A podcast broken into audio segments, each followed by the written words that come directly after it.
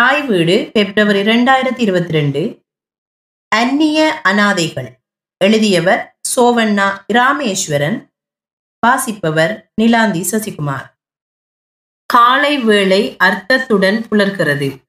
அன்றைய கால வேளைக்குரிய காலநிலை கடும் குளிருடன் கூடிய காற்று.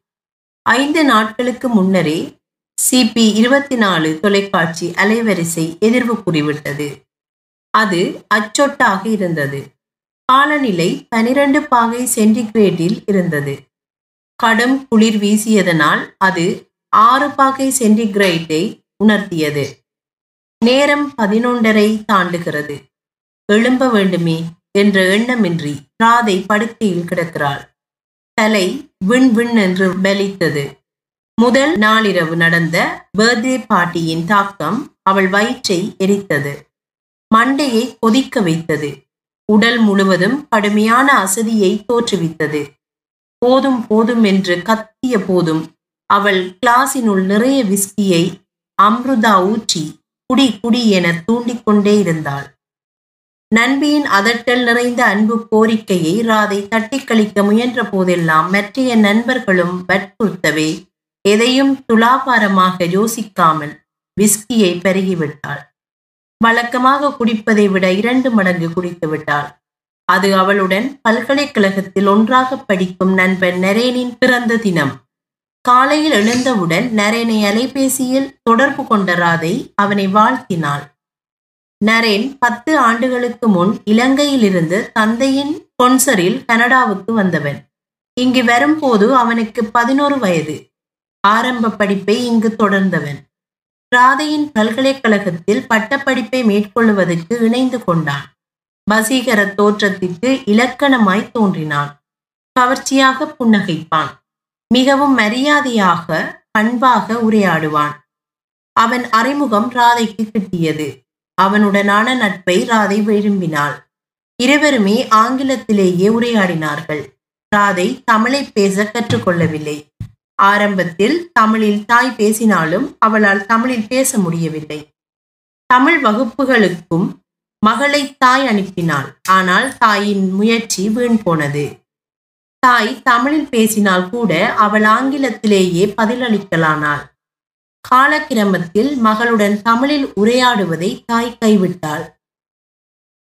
நரேனை பொறுத்தளவில் அவன் தமிழை சரளமாக பேசுவான்.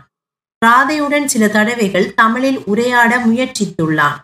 ஆனால் அவள் ஆங்கிலத்திலேயே உரையாடலை தொடர அவன் தமிழை கைவிட்டு ஆங்கிலத்தில் உரையாடினான் நரேன் மாலையில் ஏதாவது கொண்டாட்டம் இருக்கிறதா? என ராதை கேட்டிருந்தாள். வளமை போல நண்பர்கள் செல்லும் ரெஸ்டாரண்டில் சந்திக்கலாம் என்று நினைக்கிறேன். ஒரு சின்ன பார்ட்டி எல்லாமாக எட்டு பேர். நான் ஒன்பது மணிக்கு போய்விடுவேன். நல்லது. மாலையில் விரிவுரைகள் முடிவடைந்து நரேன் ராதை அம்ருதா என எட்டு பேர் ரெஸ்டாரண்ட்டுக்கு சென்றனர். அதில் நரேனுக்கும் இன்னொருவனுக்கும் கார்கள் இருந்தன. நரேன் செலுத்திய காரில் முன்னாசனத்தில் ராதை அமர்ந்தாள். பின்னாசனத்தில் இருவர் அமர்ந்தனர். ராதை பல தடவைகள் நரேனுக்கு அருகில் பிரயாணம் செய்திருக்கிறாள். அவர்கள் இருவரும் ஒன்றாக ஷாப்பிங் போயிருக்கிறார்கள். சினிமா படங்கள் பார்க்க போயிருக்கிறார்கள். சாப்பிடுவதற்கு விதவிதமான ரெஸ்டாரண்ட்டுகளுக்கு போயிருக்கிறார்கள். அவளுடன் நரேன் மிகவும் மரியாதையாக ஒழுக்கத்தை மீறாமல் பழகினான். அவனது கரத்தை அவள் பெற்ற முனையும் போதெல்லாம் அவன் அதை தடுத்தான். ஒரு நாள் அவள் நேரடியாகவே கேட்டாள் ஏன்? நான் உனது கையை பிடிப்பது உனக்கு பிடிக்கவில்லையா? அவன் பதில் கூறவில்லை. சொல்லு. ஏன் பிடிக்க வேண்டும்? உனக்கு என் மீது அன்பு இல்லையா? இருக்கிறது. அதற்காக உனது கையை பிடித்துத்தான் எனது அன்பை வெளிப்படுத்த வேண்டுமா? அவள் தன் பேச்சை கத்தரித்து விட்டாள். இடையிடையே இருவரும் வாக்குவாதம் செய்தார்கள். உனது ஆடைகளை ஒழுங்காக அணி என புத்திமதி கூறுவான். நீ ஏன் நிறைய விஸ்கி குடிக்கிறாய் என கேட்டு கண்டிப்பான். நண்பர்களுடன் உராய்ந்தபடியே நடக்காதே என எச்சரிக்கை செய்வான். இரவு பனிரெண்டு மணிக்கு என்னை அலைபேசியில் தொடர்பு கொள்ளாதே என அன்புடன் கடிவான். அவளுக்கு ஆத்திரம் வரும். சிரிப்பினிடையே சில பிளாடிகளை பயன்படுத்தி அவனை வாய்க்கு வந்தபடி ஏசுவாள். பிறகு தனது தவறை உணர்ந்தவளாக அலைபேசியில் தொடர்பு கொண்டு நிறைய மன்னிப்பு வார்த்தைகளை பயன்படுத்தி சில செக் ஜோக்குகளை இடையே புகுத்தி தன் சொல் அம்புகளை களைந்து விடுவாள். இவ்வாறாக அவன் புண்பட்ட இதயத்திற்கு ஒத்தடம் கொடுப்பாள். இது அடிக்கடி சம்பவிக்கின்ற நிகழ்வு. ஆனாலும் இருவருக்கும் இடையில் நிறைந்த புரிந்துணர்வு வாழ்ந்தது. நேரடியாக அலைபேசியூடாக இருவரும் பேசி தமது அன்பை வளர்த்தார்கள். உனது எதிர்கால இலட்சியம் என்ன என திடுதிப்பென அவள் கேட்டிருந்தாள். பட்டப்படிப்பை முடித்துவிட்டு மருத்துவ படிப்பை தொடர்வேன். அதை முடித்துவிட்டு தனிப்பட்ட முறையில் ஒரு சிகிச்சை நிலையத்தை ஆரம்பிப்பேன். நோயாளருக்கு சகாய கட்டணத்தில் சிகிச்சை அளிப்பேன். ஒரு வீட்டை வாங்குவேன். அதை நன்கு அழகாக அலங்கரிப்பேன். என அவன் கூறிக்கொண்டே போக இதில் எந்த கட்டத்தில் நான் இருக்கிறேன்? என ஆவல் பொங்க அவள் கேட்டாள். அவன் அழகாக புன்னகைத்தான். நீ என் வாழ்க்கையில் இருக்கின்றாய். ஆனால் எப்பொழுதும் எனது நட்புக்கு ஒரு நிரந்தரமான முற்றுப்புள்ளியிட்டு ஒரு புதிய உறவை ஆரம்பிப்பேன் என்று என்னால் சொல்லத் தெரியவில்லை. பட்டும் படாமலும் அவன் தன் உள்ள கிடக்கையை ஆழமான வார்த்தை கோர்வைகளினால் திறந்தபோது அதன் உள்ளார்ந்த அர்த்தத்தை அவளால் புரிந்து கொள்ள முடியவில்லை. முயற்சித்தும் தெளிவான பதில் கிட்டவில்லை. அதை தெளிவாக உண்மையை உண்மையாக கூறும்படி அவனை அவள் நச்சரிக்கவில்லை. பல்கலைக்கழகத்தில் ராதை சேர்ந்த புதிதில் அவளின் அழகு உடலில் தெரிந்த நளினம் அழகை சற்று அப்பால் தள்ளிவிட்டு முந்திக் கொண்டுள்ள கவர்ச்சி என சகல சக அம்சங்களும் சில வாலிபர்களை அவள் தள்ள முயற்சித்தன. அவர்கள் கனடாவில் பிறந்து தாய்மொழியை மறந்து கலாச்சாரத்தை தூக்கி எறிந்து தான் தோன்றித்தனமாக வாழ்பவர்கள். மிலேச்சத்தனமான செயல்களை புரிந்து அவமானத்திற்கு உள்ளானவர்கள். அவர்களை அவள் ஏறெடுத்தும் நோக்கவில்லை. ஒருவன் அடிக்கடி அவளிடம் தனது விருப்பத்தை நேரடியாகவும் வேறு நன்மைகள் ஊடாகவும் வெளிப்படுத்தினான். அவள் விருப்பத்தை அவள் நிராகரித்தாள். அவளை பழிக்கு பழி வாங்குவேன் என்று அவன் சொல்லித் திரிந்தான். இதையிட்டு அவள் வெளிப்படையாக துணிச்சலை காட்டிய போதும் உள்மனதினுள் கலவரப்பட்டாள். நரேனில் இந்த சுய அம்சங்கள் இல்லை என்பதை அறிந்தவள் அவனுடன் பேசினாள் பழகினாள் அவனை காதலிக்கவும் தொடங்கினாள். ஆரம்பத்தில் ஒரு தலை காதல் போலத்தான் காரியங்கள் நிறைவேறின ஆனால் நாளடைவில் அது மாற்றமடைந்தது. அவளை அவனும் விரும்பினான் இருவரும் பரஸ்பரம் தமது காதலை வெளிப்படுத்தாவிட்டாலும் இருவருமே ஒருவரை ஒருவர் காதலித்தனர். நரேனின் அறிமுகம் கிட்டிய பின் ஒரு பாதுகாப்பான வளையத்திற்குள் வந்துவிட்டோம் என்ற ஓர் உணர்வும் அவளுள் பிரவேசித்து விட்டது. அந்த பாதுகாப்பு அவளின் சில செயல்களை அத்துமீறச் செய்தது. அவளில் இருந்த அவனுக்கு பிடிக்காத ஒரு செயல் அளவுக்கு மீறி மதுவை பருகுவது. பல தடவைகள் அவளை அவன் கண்டித்தான். குடிக்க வேண்டாம் என்று நான் சொல்லவில்லை. ஆனால் கட்டுப்படுத்த முயற்சி செய். நீ இப்பொழுது ஒரு பட்ட படிப்பு மாணவி. பட்டத்தை முடித்த பின் மருத்துவ படிப்பை மேற்கொள்ளப் போகிறாய். வைத்திய தொழில் ஒரு புனிதமான தொழில் என்று உனக்கு தெரியும் தானே? அந்த புனிதத்தன்மையை காப்பாற்ற வேண்டும். கட்டுப்படுத்த முயற்சி செய்கிறேன் என்றாள். ஆனால் முதல் நாள் நடந்த பேர்தே பாட்டியில் அவள் அளவுக்கு மீறி மதுவை அருந்தினாள். மதுவெறி ஏறிய நிலையில் பாடினாள். ரெஸ்டாரண்ட் சர்வர்கள் வந்து எச்சரிக்கை செய்த பின்னரே வாயை மூடினான் நரேன் ஒரு போத்தல் பியரைத்தான் ஒரு மணித்தியாலமாக பருகினான். ஒன்பது மணியளவில் இரவு சாப்பாடு பரிமாறப்பட்ட பின்னர் அவன் அங்கிருந்து அகன்றான். நீதான் பிறந்த நாள் பையன். நீ பாட்டி முடியும் முன் செல்வது தவறு என்று ஒருத்தன் கூறினான். ஆனால் அதை கேட்கும் நிலையில் அவன் விளங்கவில்லை. உன்னை வீட்டில் இறக்கி விடட்டா? என ராதையிடம் கேட்டிருந்தான் நரே இல்லை நீ போ என்றாள் அவள். அதன்பின் அவள் தன் நிலையை பல தடவைகள் மறந்தாள். வீடு வந்து சேர்ந்த போது நள்ளிரவாகிவிட்டது. எப்படி வீடு வந்து சேர்ந்தாள் என்று அவளுக்கு தெரிந்திருக்கவில்லை. கார் ஒரு காஸ் ஸ்டேஷனுக்கு முன்னால் நின்றது. அவள் நினைவில் இருந்தது. நண்பர்களுடன் உள்ளே சென்றதும் அவர்கள் சிகரெட் வாங்கியதும் தெரியும். தன் வீட்டை நோக்கி கார் எந்த வழியால் சென்றது யார் தன் வீட்டு கதவை திறந்தார் என்பன போன்ற சில்லறை விடயங்கள் அவள் நினைவில் இருக்கவில்லை. பல மறுதலையான எண்ணங்கள் அவள் மனதில் அலைமோதின. சற்று நிதானமாக ஜோசனைக்கு தீனி போட்ட போது நரேனை உதாசீனம் செய்தது மதுவை அதிகம் குடித்தது பாட்டு பாடியது என பல உண்மைகள் அவளுள் ஊடுருவின. எவ்வளவு அசிங்கமாக நடந்து விட்டேன் என மனம் வருந்தினான். ஏன் நான் அப்படி நடந்தேன்? நான் இப்படி நடப்பதற்கு காரணம் என்ன? என்னை சரியான வழியில் நடத்துவதற்கு யாரும் இல்லையா? தந்தையின் நிலையில் தாய் இருந்து அவளுக்கு புத்திமதி சொல்கிறாள். நரேனும் புத்திமதி கூறுகிறான் அப்படியெனில் என் நடத்தைக்கு காரணம் என்ன? தாயின் வாழ்க்கை முறை என்னுள் புகுந்து விட்டதா? அதனால் தான் தான் தோன்றித்தனமாக நடக்கின்றேனா? இருக்கலாம். அல்லது எனக்கு கிட்டியுள்ள சுதந்திரத்தை நான் துஷ்பிரயோகம் செய்கின்றேனா? இருக்கலாம். தந்தை என்ற ஸ்தானத்தில் உள்ள ஒருவரிடமிருந்து அன்பு கிடைக்காததினால் எதையும் எப்படியும் அனுபவிக்கலாம் என எண்ணுகின்றேனா? அதன் விளைவுதான் இந்த மாதிரி இழிநிலையை தெரிவு செய்து விட்டேனா? பல உண்மைகள் அவளை குத்தி குதறின. முன்னெப்பொழுதெல்லாம் இவ்வாறு சிந்திக்காதவள் இன்று ஏன் இப்படி சிந்திக்கிறாள்? இவ்வாறான சிந்தனை அவள் வாழ்க்கையில் ஒரு திருப்பு முனையாக விளங்குமா? அவள் ஒரு முடிவுக்கு வருகிறாள். அலைபேசி ஊடாக நரேனை தொடர்பு கொள்கிறாள். எடுத்த எடுப்பில் நரேன் என்னை மன்னித்து விடு என்கிறாள். உன்னுடன் நிறைய பேச வேண்டியுள்ளது. எப்போது எங்கே சந்திப்போம்? என நரேன் கேட்கிறான். அவள் நேரத்தையும் சந்திக்க உள்ள இடத்தையும் குறிப்பிடுகிறாள். மிகச் சுருக்கமான உரையாடல். அலைபேசி தொடர்பினை அவன் துண்டிக்கிறான். அந்யோன்யமான உரையாடலுக்கு இடமிருக்கவில்லை. மூன்று நாட்களாக இடையிடையே மழை பெய்தது. குளிர்காற்றும் வளமைக்கு மாறாக வீசியது. இலையுதிர் காலத்தில் இப்படி ஒரு காலநிலை மாற்றமா என எண்ணும் அளவுக்கு மழையின் பொழிவு இருந்தது. மூன்றாம் நாள் காற்று அகோரமாக வீசும் என்று எச்சரிக்கையை விடுத்திருந்தது. சிபி இருபத்தி நாலு தொலைக்காட்சி அலைவரிசை அன்றைய தினம் ஒரு ஞாயிற்றுக்கிழமை. உமா காலையில் எழும்போதே எட்டு மணியாகிவிட்டது. எழுந்து தான் என்ன செய்வது என்று அவளுக்கு ஒரு யோசனையும் இருக்கவில்லை. முதல் நாள் வீட்டை விட்டு தனது நண்பையின் வீட்டுக்கு சென்ற ராதை அன்றைய தினம் வீடு திரும்பவில்லை. இரவு ஒன்பது மணி போல் தாயுடன் அலைபேசி ஊடாக தொடர்பு கொண்டவள் மறுநாள் மாலை வருவதாக கூறிவிட்டு தாயின் பதிலுக்கு காத்திருக்காமல் தொடர்பை துண்டித்து விட்டாள். அவளின் குரல் வளமைக்கு மாறாக தழுதழுத்த நிலையில் விளங்குவதை உமா புரிந்து கொண்டாள். அச்சமயத்தில் மகளின் நிலை எப்படி இருக்கும் என்பதை அவளால் அனுமானிக்க முடிந்தது. இரு நாட்களுக்கு முன் வெள்ளிக்கிழமை நள்ளிரவு காரொன்று முன்வாசலில் நிற்கும் சத்தம் கேட்டு உமா கண் விழிக்கிறாள்.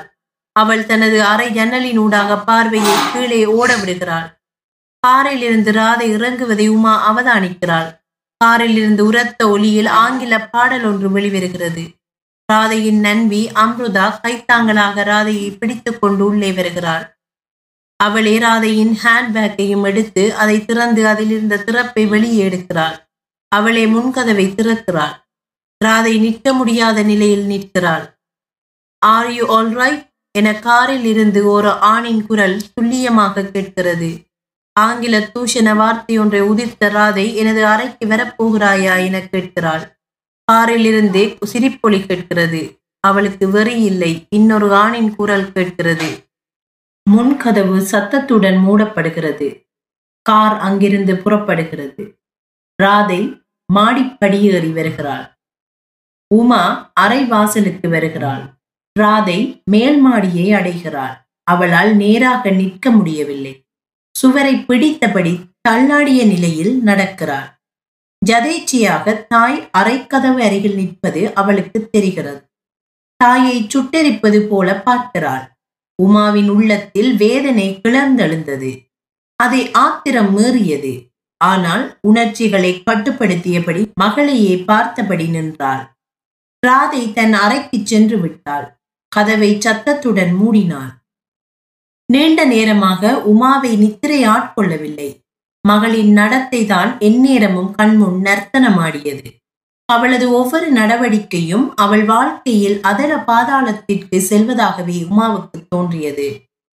இப்படியே அவளை விட்டால் அவள் கடைசியாக மிகவும் கீழ்த்தரமான வாழ்க்கையை தான் வாழப் போகிறாள் என்பது நிச்சயம். இதிலிருந்து அவள் மீழ்ச்சி அடைவதென்றால் அவளை கெட்டியாக பீடித்துள்ள கெட்ட பழக்க வழக்கங்களை அவள் கைவிட வேண்டும். அதற்கு என்ன செய்யலாம்? தாயைப் போல பிள்ளை நூலைப் போல சீலை என்ற மாதிரி அவளும் தாயின் அடிச்சுவட்டை பின்பற்றுகின்றாளா? இருக்கலாம். ஆனால் ஒழுக்கத்தை அளவுக்கு மீறும் விதத்தில் அவள் இயங்குவதற்கு காரணம் என்ன? யோசனையை உமா விரிவுபடுத்தினாள் தந்தையின் பிரசன்னம் அங்கு இல்லாதது ஒரு காரணமாக இருக்கலாமா? இருக்கலாம். அப்படி ஒருவர் இருந்திருந்தால் ஆரம்பத்திலேயே அவளை அவர் ஒழுங்காக வளர்த்திருப்பார். ஆனால் தந்தைமார் உள்ள குடும்பத்து பெண்களும் இவ்வாறான ஒழுக்கங்கட்ட செயல்களில் ஈடுபடுகிறார். அப்படியெனில் அவள் இவ்வாறு நடப்பதற்கு காரணம் என்ன? உமாவின் யோசனை நீண்டதே தவிர ஒரு ஆக்கப்பூர்வமான தீர்மானத்திற்கும் அவளால் வர முடியவில்லை. ராதையின் தந்தை எங்கே? உமாவின் யோசனைக்குள் அவள் விவாகரத்தை செய்த கணவர் குணாளன் ஊடுருவுகிறார். அவருடன் அவளது திருமண வாழ்க்கை பதினெட்டு வருடங்கள் நீடித்தது. இருவரும் திருமண பந்தத்தில் நீடிக்க முடியாது என்ற முடிவுக்கு வந்தபோது அவளை விவாகரத்தை செய்வது என அவர் தீர்மானிக்கிறார். இறுதியாக தனது முடிவை அவளிடம் அவர் கூறிய போது ராதைக்கு இரண்டு வயது. அவர்களது பதினெட்டு வருட திருமண பந்தத்தில் பதினாறு வருடங்கள் கழித்து பிறந்த குழந்தை அது. நீண்ட நாட்களாக வீட்டில் தந்தையை காணாத ராதை அவரை பற்றி விசாரித்தாள். அந்த பிஞ்சு குழந்தைக்கு உண்மையை கூறினால் அதற்கு புரியுமா? ஆரம்பத்தில் உமா வேலைக்கேற்றவாறு பொய் கூறி சமாளித்தாள். ஆனால் அவளுக்கு பத்து வயது வர அதை கொண்டாடுவதற்கு தாய் ஒரு பிறந்த நாள் விழாவை வீட்டில் வைத்தாள். அதில் ராதையின் வகுப்பு நண்பிகள் சிலர் கலந்து கொண்டனர். விழாவில் கலந்து கொண்ட பலரும் உன் அப்பா எங்கே? என்று கேட்க ராதைக்கு தர்ம சங்கடமாகிவிட்டது. அப்பாவை அம்மா விவாகரத்து செய்து விட்டாளா? என துடுக்கான சிறுமி ஒருத்தி கேட்க எல்லோரும் சிரித்து விடுகின்றனர். ராதை கூணி குறுகி விடுகிறாள். அன்றைய தினம் அவளால் தனது பிறந்த தினத்தில் மகிழ்ச்சியாக இருக்க முடியவில்லை. தனது நண்பியின் வார்த்தைகள் தான் அவள் மனதை சதா சுற்றி சுழன்று குத்தி புதறின அவள் கூறுவது உண்மையாக இருக்குமா? எல்லோரும் சென்று வீடு அமைதியில் மூழ்கிய போது தாயிடமிருந்து அந்த உண்மையை வரவழைக்க ராதை முயன்றாள். தாய் உண்மையை கூறிவிடுகிறாள். அந்த நண்பி கூறியது உண்மை. ஏன் அப்பாவை விவாகரத்து செய்தீர்கள்? என கேட்டாள் ராதை. அதை பற்றி சொல்வதென்றால் நிறைய சொல்ல வேண்டும். உனது அப்பாவுக்கு என் மேல் சந்தேகம் இருந்ததே எமது விவாகரத்துக்கு அடிப்படை காரணம். அப்பா இப்போது எங்கிருக்கிறார்? எனக்கு தெரியாது. ஆனால் இங்குதான் இருக்கிறார் என்று கேள்விப்பட்டேன். நான் அவரை சந்திக்கலாமா? அவருக்கும் உனக்கும் உள்ள உறவு முறிந்த பின் நீ ஏன் அவரை பார்க்க வேண்டும்? அவர் எனக்கு அப்பா. அவரை பார்ப்பதற்கு எனக்கு உரிமை இருக்கிறது. உன்னை பார்ப்பதற்கு அவர் இதுவரை முயற்சி எடுக்கவில்லை என்று உனக்கு தெரியுமா? எப்போது அவரை விவாகரத்து செய்தீர்கள்? பத்தொன்பது வருடங்களுக்கு முன். அப்பொழுது உனக்கு இரண்டு வயது. அப்பாவின் புகைப்படங்கள் உள்ளனவா? எல்லாவற்றையும் அழித்து விட்டேன். அப்பாவின் எந்த ஓர் அடையாளமும் இங்கு இல்லை. காதையின் பிஞ்சு மனதில் வைராக்கியம் ஒன்று முளைத்து விடுகிறது. தந்தையை எப்படியாவது கண்டுபிடிக்க வேண்டும் என்று மனதில் கங்கணம் கட்டுகின்றாள் சந்தர்ப்பம் கிடைக்கும் போதெல்லாம் தந்தையை பற்றி தாயிடம் விசாரிப்பாள். தாயின் பதில் அவளின் மனதில் வளர்ந்திருக்கும் ஆர்வத்தை தணிப்பதாக விளங்க மாட்டாது. தாய் இல்லாத வேளைகளில் வீட்டை செல்லடை போட்டு தந்தை குறித்த ஏதாவது தடயம் கிட்டுகின்றதா என ஆராய்ந்து ஆனால் ஒன்றுமே உருப்படியாக சிக்கவில்லை. நாளடைவில் அவளுக்கு தாய் மீது ஆத்திரம் கோபம் ஏற்படுகிறது. நண்பிகள் சிலரும் இடையிடையே அவளின் தந்தையை பற்றி விசாரிக்கையில் அந்த மறுதலையான உணர்ச்சிகள் விகாரமடைந்தன. அதன் தாற்பயம் அவள் தாயிடம் உரையாடாத நாட்களும் கடந்தன. தாயை கண்டால் அவளை விட்டுச் செல்லும் மனோநிலையும் அவளுள் வளர்ந்தது. தாயிடமிருந்து அன்பான பாசமிக்க வார்த்தைகள் வெளிவந்தாலும் அவற்றை அவள் வெறுத்தாள். அவற்றை உதாசீனமும் செய்தாள். காரணமின்றே தாய் மீது எரிந்து விழுந்தாள். தாயை ஏசினாள். கண்களால் சுட்டெரித்தாள். மற்றவர்கள் முன் தாயை அவமானப்படுத்தினாள். உமாவின் நிலை துயரத்தில் துய்ந்தது மகளை தன் அன்பு வார்த்தைகளால் கட்டி போடலாம் என்று எண்ணியவளுக்கு அவளின் உதாசீன போக்கு வயிற்றில் நெருப்பை அள்ளி கொட்டியது போலிருந்தது. காலக்கிரமத்தில் தாய்க்கும் மகளுக்கும் இடையிலான பாச பிணைப்பு அறந்தது. அன்பு என்ற வார்த்தைக்கு அர்த்தம் இருக்கவில்லை. தாயை உற்று நோக்குவதை கூட ராதை மறந்தாள். இனி என்ன செய்வது என்ற கேள்வியே உமாவை சுற்றி சுற்றி வந்தது. அறந்துள்ள பாச பிணைப்பினை எவ்வாறு மீளக் கட்டுவது? பல நாட்களாக யோசித்தாள். ஒரு தீர்மானமான முடிவுக்கும் வரவில்லை. காலமும் அதன் போக்கில் முன்னேற்றம் அடைந்தது. ராதை பல்கலைக்கழகத்தில் பிரவேசிக்கும் நிலை ஏற்பட்டது. தன் பாட்டிலேயே தன் காரியங்களை செய்யும் பக்குவத்தையும் அடைந்தாள். இப்போதெல்லாம் தந்தையை பற்றி கேட்பதில்லை.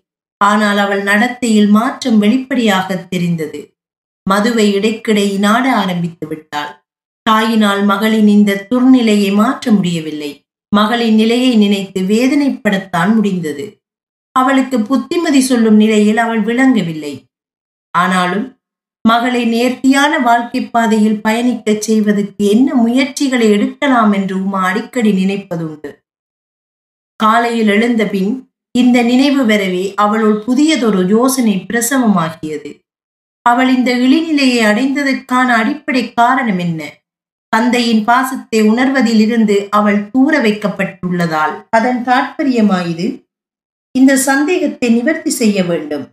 தழுதியாக ராதையின் நண்பி அம்ருதாவின் நினைவு உமாவின் மனதுக்கு வந்தது. அம்ருதா இவர்கள் வீட்டுக்கு வருவாள். அவள் கேரளாவைச் சேர்ந்தவள். குடும்ப பெயர் பிஜு நாயர். அவளும் இன்னும் நான்கு மாணவிகளும் டவுன் டவுனில் உள்ள பேஸ்மெண்டில் வாழ்கிறார். ராதையை விட தமிழில் பேசுவதில் ஆர்வம் காட்டுவாள். உமாவுடன் சகஜமாக ஆங்கிலத்திலும் கேரளா மனத்துடனான தமிழிலும் உரையாடுவாள். அவளை நாடினால் என்ன? அம்ருதாவின் அலைபேசி இலக்கங்கள் உமாவின் அலைபேசியில் சேமிக்கப்பட்டிருந்தன. உமா நேரத்தை வீணடிக்கவில்லை. அம்ருதாவின் அலைபேசியுடன் தொடர்பு ஏற்படுத்துகின்றாள் எடுத்தடிப்பிலேயே எடுப்பிலேயே எப்படி சுகமா இருக்கிறீங்களா? என அம்ருதா தமிழில் உற்சாகமாக குசலம் விசாரித்தாள். சம்பிரதாய பூர்வமான வார்த்தை கோர்வைகளின் பின் அவர்கள் உரையாடல் உமாவை சுற்றி வந்த பெரும் பிரச்சனைக்கு தாவியது. அன்றி அவளுக்கு தனது அப்பாவை பார்க்க வேண்டும் என்ற ஆசை அடிக்கடி வருகிறது. அதற்கு நீங்கள் ஒரு தடையாக இருக்கிறீர்கள் என அவள் நினைக்கிறாள். அதனால் ஏற்பட்ட ஒரு வன்மம் தான் அவள் மது அருந்துகிறாளோ என நினைக்கிறேன். அம்ருதா ஆங்கிலத்தில் உரையாடுகிறார். உனக்கு பெற்றோர் இருக்கிறார்களா? ஆம் எல்லோரும் ஆலாபுலாவில் இருக்கிறார்கள். நீயும் மது அருந்துவாய்தானே? ஆம் என்றி ஏமாற்றம் வெறுப்பு கோபம் போன்ற உணர்ச்சிகள் தணிப்பதற்காகவா நீ மது அருந்துகின்றாய்? அம்ருதாவிடமிருந்து பதில் பெற தயங்குகிறது. நல்லது.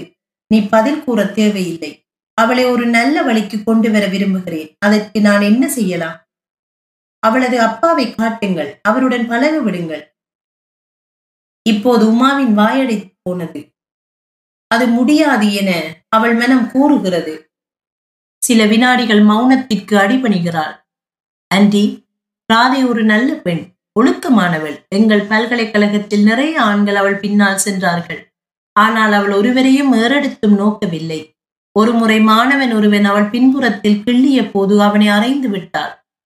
அம்ருதா கூடுதலான தகவலை பரிந்துரை போல வெளியிட்டார் அப்படியென்றால் அவளுக்கு ஆண் நண்பர்கள் இல்லையா? ஒருத்தன் இருக்கிறான். அவனும் உங்கள் நாட்டைச் சேர்ந்தவன். நரே இருவரும் வரம்பு மீறாமல் பழகி வருகிறார்கள். அவனைத்தான் அவள் திருமணம் செய்ய விரும்புகிறாள். உமாவின் உள்ளத்தில் சின்னதொரு மகிழ்ச்சி ஏற்படுகிறது. அந்த மகிழ்ச்சி நீண்ட நேரமாக அவள் மனதினுள் முகாமிட்டிருந்தது. உரையாடல் முற்றுப்புள்ளி அடையும் போது நரேனின் அலைபேசி இலக்கங்களை தருமாறுமா கேட்கிறாள். அவன் மூலமாக மகளை நல்வழிப்படுத்தலாம் என்ற நம்பிக்கை உமாவின் உள்ளத்தில் இறுகி இருக்கிறது அன்றைய பொழுது இனிமையாக கழிந்தது.